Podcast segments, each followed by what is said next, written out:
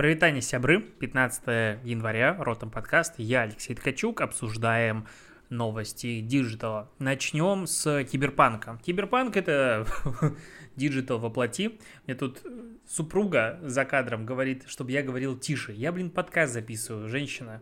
Потерпят соседи. Так вот, а, Киберпанк 2077, игра легендарная, с точки зрения провала на запуске с точки зрения обещаний и ожиданий. В общем, ждали ее сильно, я ее уже прошел, мне понравилось, но, возможно, переобещали немножечко разработчики относительно того, что получилось как минимум на старте.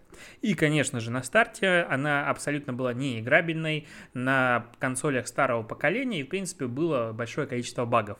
Это вызвало безумное количество критики, и ее убрали из Play Store, что является невиданным на самом деле шагом. Такое я не даже даже не знаю, случалось или нет.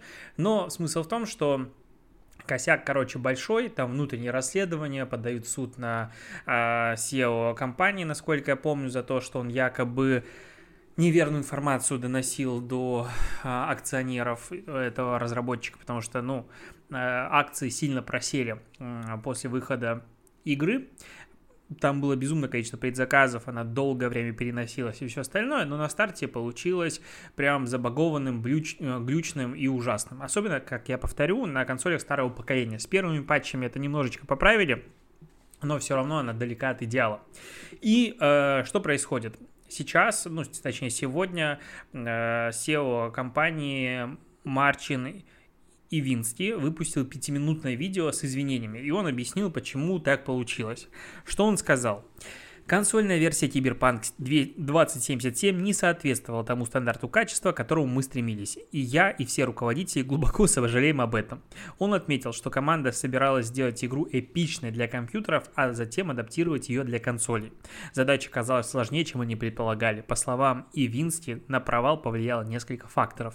Техническая сложность игры, большое количество деталей механик, вынужденная удаленная работа из-за COVID-19, а также стремление руководителей выпустить Киберпанк как можно скорее.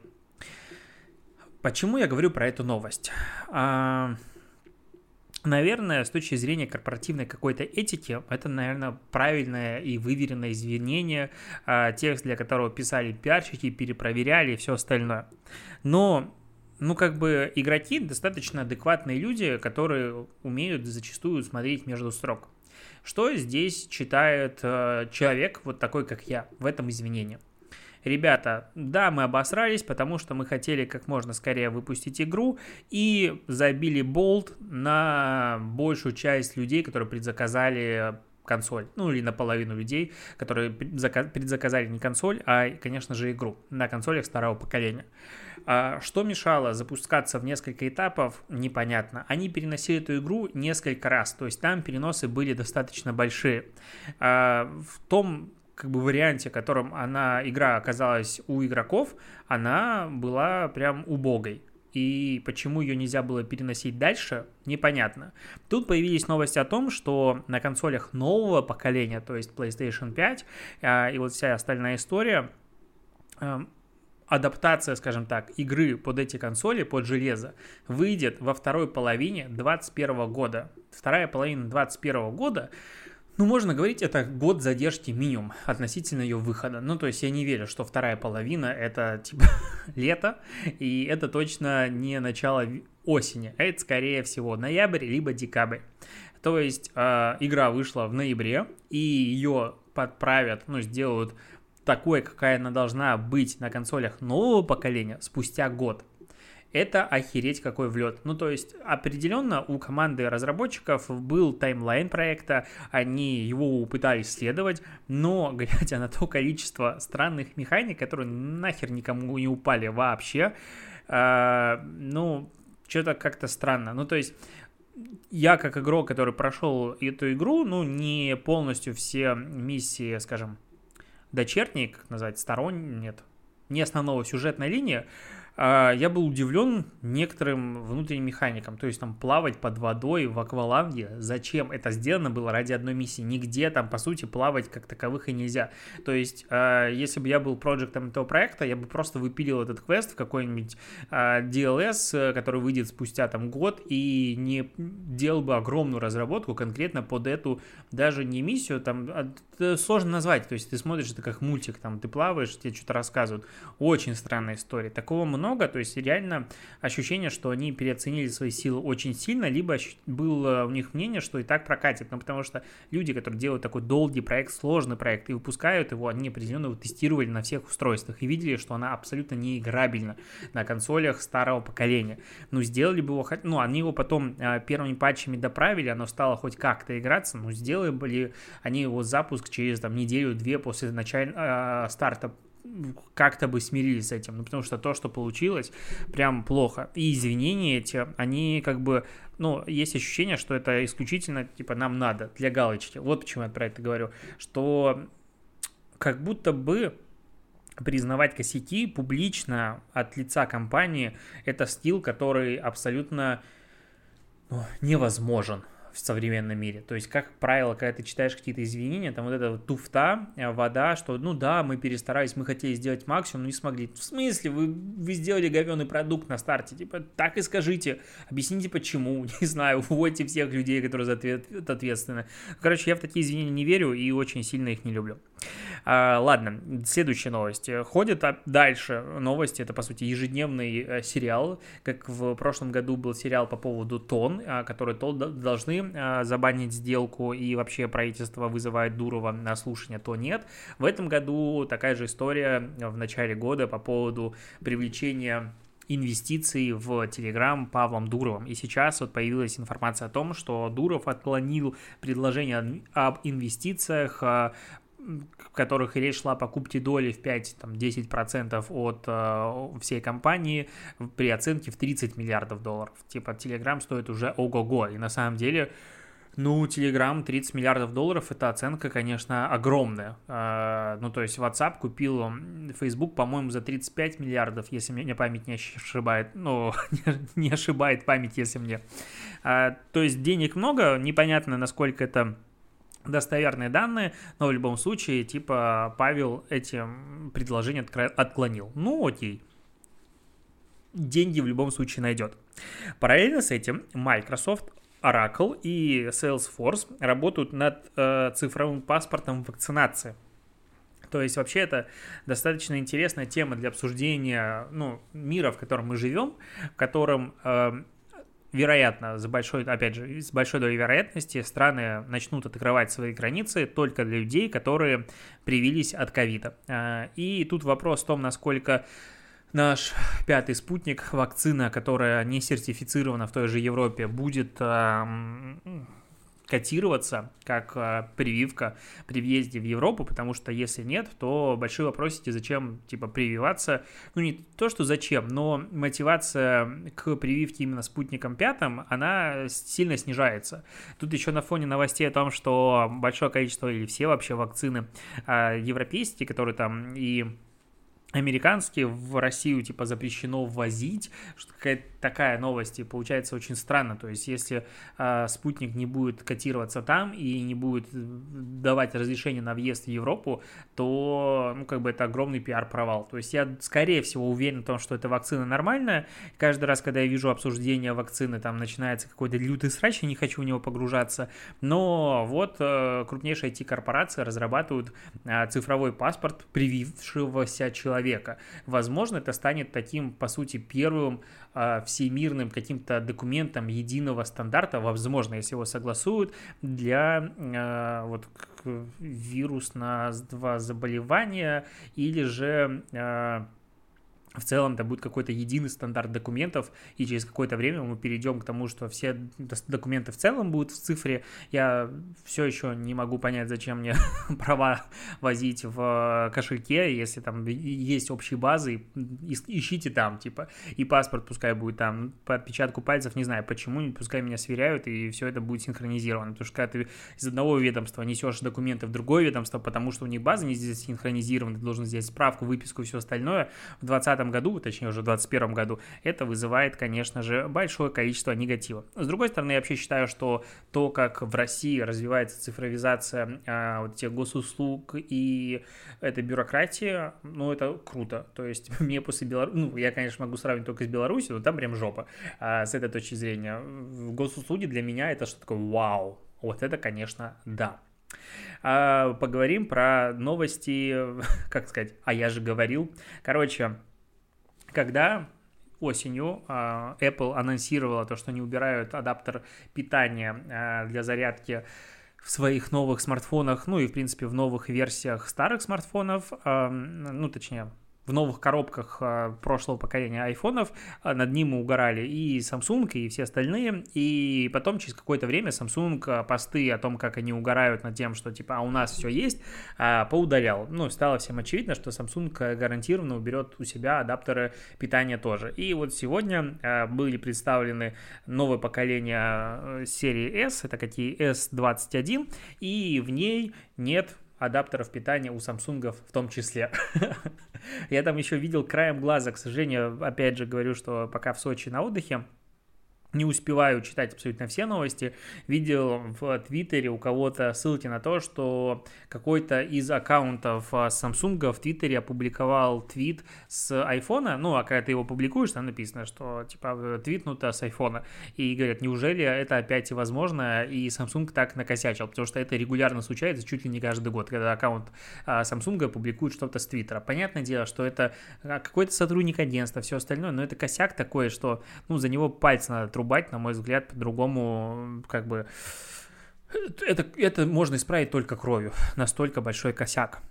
А City Mobile, помнишь, обсуждали с тобой, по-моему, вчера, позавчера какие-то их трэш-истории с э, водителем, который мастурбировал в машине при клиентке, и что произошло дальше. А, они начали проверять таксопарке на предмет адекватности водителей. Ну, видимо, начали это делать чуть лучше, чем раньше. И оказалось, что тот водитель, который мастурбировал, он вводит э, такси под э, другим аккаунтом в другом таксопарке, у которого около 50 машин. И Ситимобил сказал, что, ага, значит, вы занимаетесь, ну, как бы не самой корректной деятельностью, это фрод, и просто забанил весь таксопарк. Я думаю, владельцы таксопарка подохерели в этот момент. Ну, потому что такой, ну окей, там мы перекинем. Я уверен, что на самом деле, вот, когда там водитель отключает от системы, они очень быстро находят новую учетку, и там никакой проблемы для этого, почему-то мне так кажется, нет. У меня у самого был случай, когда а, меня водитель хотел высадить а, с женой и собакой в там нескольких километрах отъехав от аэропорта Домодедово, потому что он решил, что я должен доплатить за собаку в тот момент, когда еще не было такой функции, и, и вымогал из меня деньги, я заплатил, и когда приехал, я пожаловался, конечно же, в поддержку, ну, что он реально остановился, там был снег и все остальное, и мне написал, типа, поддержка Яндекса, что мы его отключили. И с одной стороны, мне, конечно, тепло стало на душе, а, ну, такая, типа, как месть, не знаю, ну, это просто дикий случай, я вызвал, типа, комфорт плюс, и в таких тарифах, на мой взгляд, ты должен ехать в комфорте, комфорт плюсе, скажем так. И, и мне что-то кажется, что он очень быстро нашел себе новую учетку и начал ездить, таксовать дальше, почему-то такое внутреннее ощущение. А, новость от Mail.ru, новость от Mail.ru гласит следующее, а, что они навсегда переводят сотрудников на гибридную форму э, работы. Они провели опрос своих сотрудников, и оказалось, что всего лишь 5% сотрудников компании Mail.ru Group хотят вернуться в офис на постоянную работу. 30% за удаленку, а все остальные за гибридную форму. Соответственно, когда ты в офис ходишь либо время от времени, либо там по желанию, либо у тебя там есть день для встреч. В общем, могут быть разные форматы. Они сейчас экспериментируют, и осенью были разные гибридные модели коворкинга, фиксированного дня посещения и все остального, но из-за роста количества заболеваний они этот эксперимент приостановили. И сейчас они решили, что все, гибридная форма точно будет, просто в каком виде осталось понять. И это, конечно, вау. Ну, то есть год назад, наверное, никто бы не мог подумать, что российские компании переводят сотрудников полноценно на удаленную работу как бы навсегда. То есть это реально вау, а я так проговорил это и немножечко загрустил, как будто а в офис все равно хочется ходить, наверное. ну, э, гибридная работа подразумевает нахождение в офисе время от времени, поэтому на мой взгляд, наверное, самый оптимальный формат работы, когда ты не выпадаешь из социализации, ты можешь офлайн встречаться, офлайн встречи, на мой взгляд, намного более результативны и эффективны, чем онлайновые встречи, как бы мы не пытались себе об этом врать. При этом все-таки плюшки офиса, они остаются какие-то, и, но это позволяет компании оптимизировать затраты на офис, делать, возможно, его более интересным, интер интертейментовским, Зачем я это слово придумал? Но вот, короче, Mail.ru Group переводит сотрудников, что, ну, клево сотрудникам Mail.ru. А, хоть один плюс от работы там, шучу. Так, Сбер создал сервис видеоконференции с подключением по ссылке типа Zoom, только называется Сбер Meetup.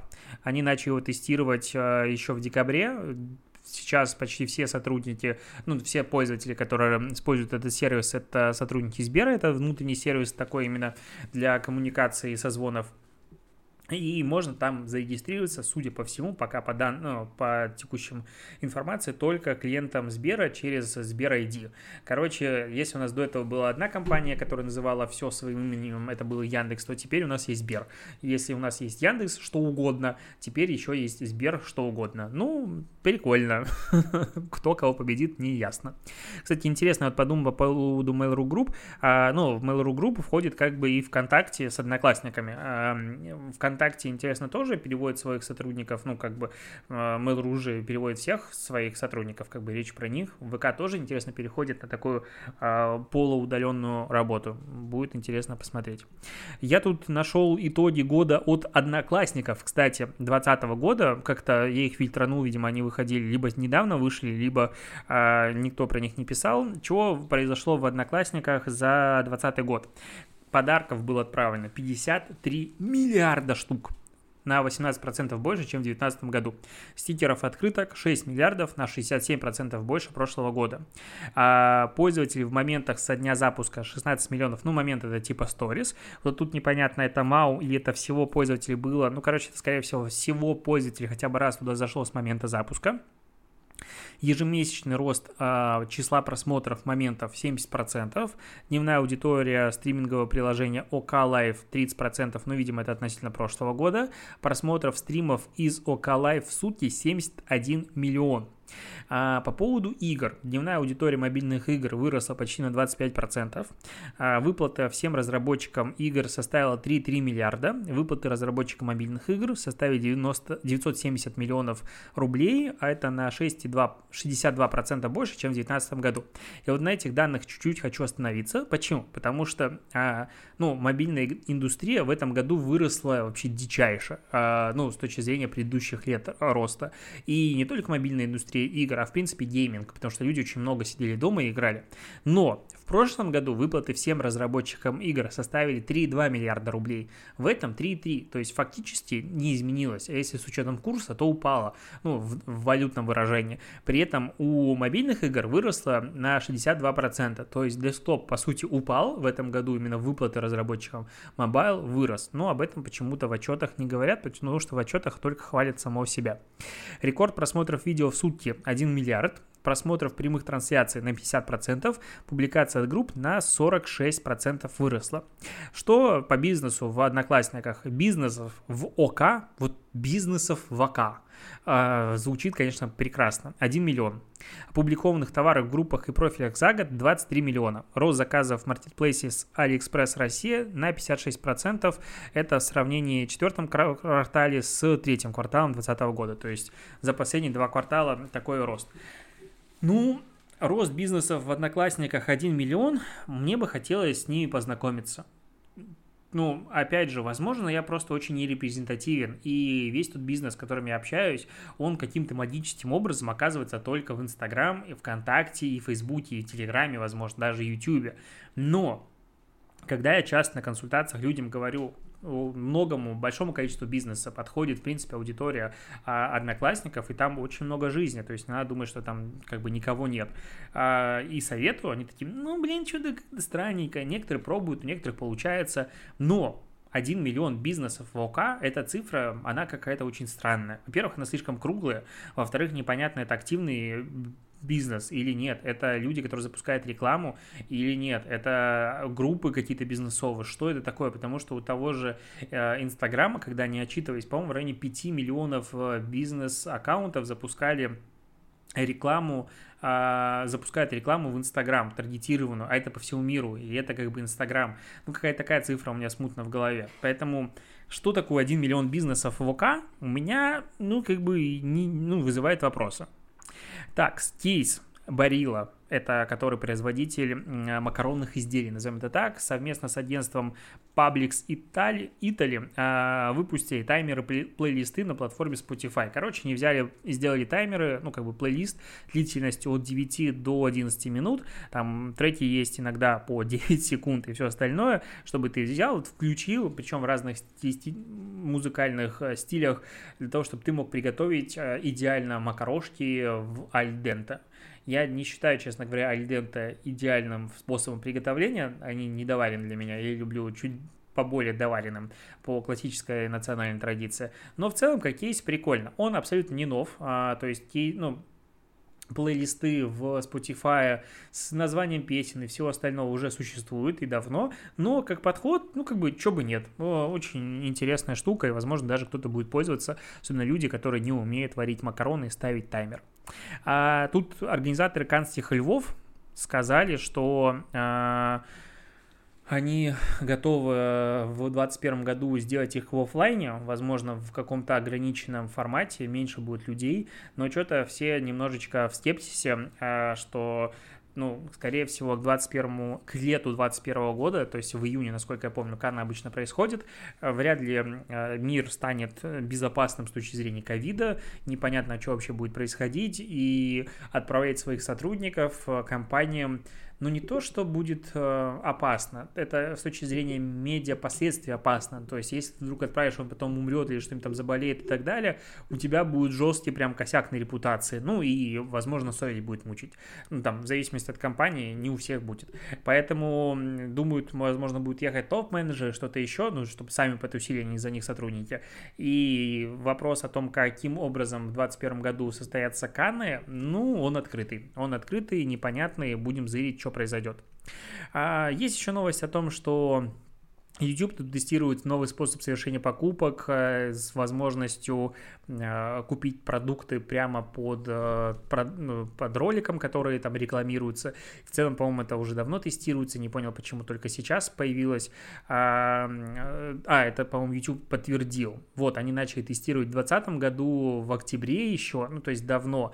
А сейчас они как бы подтвердили, что а, вот хотят вводить. В США пока тестируется на iOS и Android и вебе, но, возможно, будет дальше как бы везде. Окей, как бы, что, поздравляю, ребят, э, на YouTube тоже будет развиваться э, CPA формат оплаты возможно, а возможно не будет. Ладно, на этом я буду заканчивать. Это последний подкаст из Сочи. Следующий подкаст, который ты услышишь в понедельник, будет уже в привычной студии. А, хороших выходных, хорошей пятницы и услышимся, увидимся с тобой завтра. Пока.